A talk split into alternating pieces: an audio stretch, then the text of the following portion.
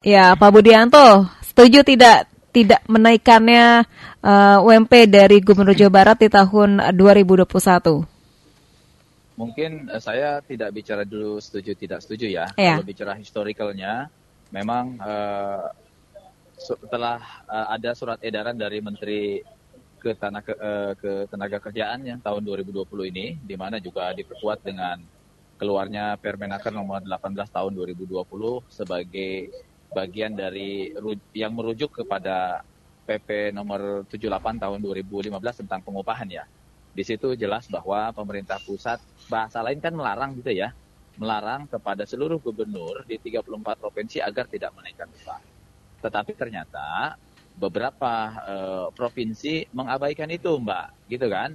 Mengabaikan itu. Nah, uh, contoh misalnya Jawa Barat tidak menaikkan, uh, Banten tidak menaikkan, tapi ternyata DKI menaikkan 3 persen sekian, uh, Jawa Tengah juga 3,2 persen, malahan hmm. uh, Jawa Timur itu 5,65 persen dan termasuk juga Yogyakarta menaikkan. Artinya dengan melihat fenomena, fenomena itu, Mbak, pemerintah daerah ini punya pandangan yang berbeda dengan pemerintah pusat, gitu. Nah ini ini yang menjadi catatan. Nah, dalam konteks setuju tidak setuju, saya sih cenderung sebagai uh, apa walaupun mungkin saya sebagai juga di dunia usaha saya pikir tetap ada penyesuaian-penyesuaian karena hmm. faktanya segala sesuatu beban di masyarakat ini meningkat gitu kan e, karena di situ dijelaskan juga di eh, DKI Jakarta misalnya dengan naiknya 3, sekian persen UMP itu khusus kepada perusahaan yang tidak terkena dampak COVID.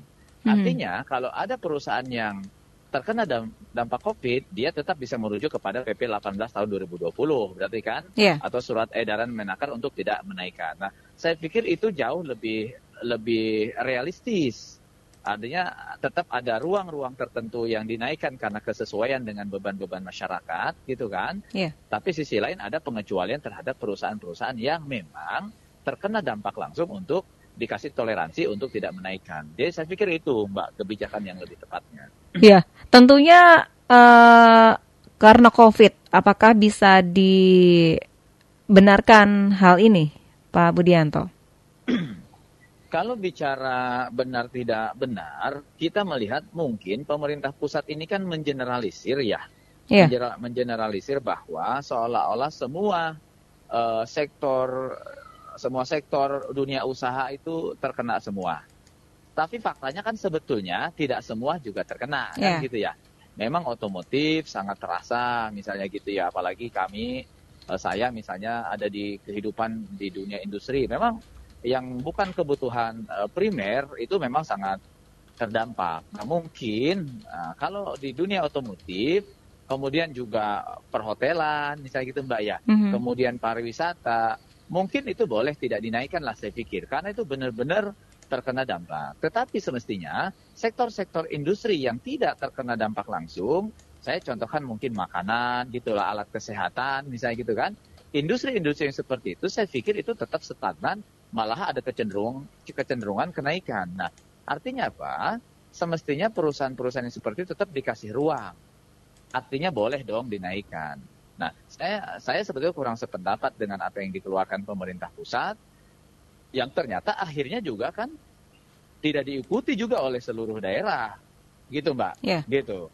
Nah ini ini ini permasalahannya mbak. Semestinya pemerintah pusat ada, ada bahasa saya ya, ada diskresi terhadap jenis dan bidang usaha tertentu yang memang tidak terkena dampak COVID semestinya diperbolehkan dinaikkan. Jangan akhirnya pemerintah pusat ngomongnya jangan dinaikkan, tapi faktanya banyak daerah uh, gubernur tetap menaikkan. Ini kan uh, ironis mbak. Ya. Gitu. Ya, ini kan tidak serempak di semua daerah. Uh, tentu ini tergantung dari kemampuan perusahaan masing-masing di daerah, begitu Pak Budianto ya? Betul. Ya maksud saya semestinya uh, Permenaker 18 tahun 2020 yang merujuk ke PP 18 tahun 2015 uh, yang kemudian di apa namanya dikapitalisasi dalam bentuk surat edaran Kemenaker tahun 2020 semestinya menurut saya jangan ditutup ruang untuk tidak menaikkan. Mm. Kan gitu, Mbak. Yeah. Seolah-olah ini kan uh, pemerintah pusat menghimbau kepada seluruh gubernur jangan menaikkan. Ah, tetapi fakta di lapangannya sekarang tetap Jawa Tengah menaikkan, punten saya ulangi ya, Ya. Jawa Timur menaikkan, Jogja menaikkan, DKI Jakarta menaikkan. Kalau kita contoh Jawa, hanya Jawa Barat dan Banten yang tidak menaikkan, gitu. Artinya apa? Art- eh, artinya apa? Ini ada regulasi pemerintah pusat yang kemudian diabaikan. Kenapa diabaikan? Karena pemerintah pusat tidak melihat kondisi real yang sebenarnya.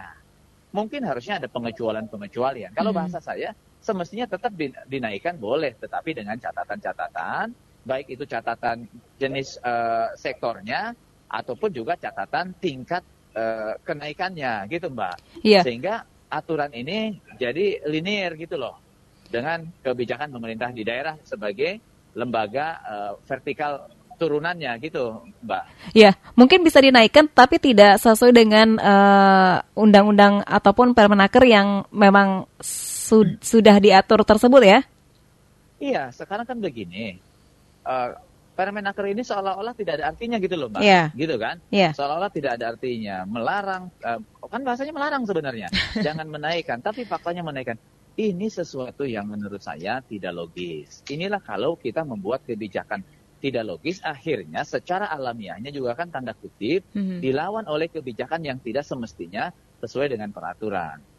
Kalau Mhm. bicara pemerintah pusat, mohon maaf, Ganjar Pranowo itu kan sebagai pimpinan eh, apa namanya partai politik pemenang, Iya. gitu kan? Tapi kok nggak nurut? Iya. Karena pasti Ganjar Pranowo itu melihat sektor-sektor industri mungkin di Jawa Tengah tidak semua terkena dampak, gitu. Mhm. Tapi di Jawa Barat saya agak paham.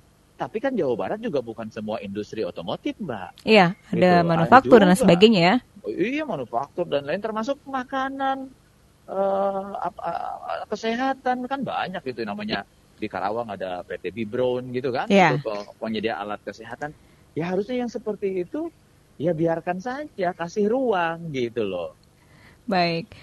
Pak Budianto, terima kasih sudah berbincang bersama Dakta. Mungkin di lain kesempatan kita bisa membahasnya kembali, Pak ya. baik baik Terima Mbak, kasih. kasih. Assalamualaikum warahmatullahi wabarakatuh. Waalaikumsalam warahmatullahi wabarakatuh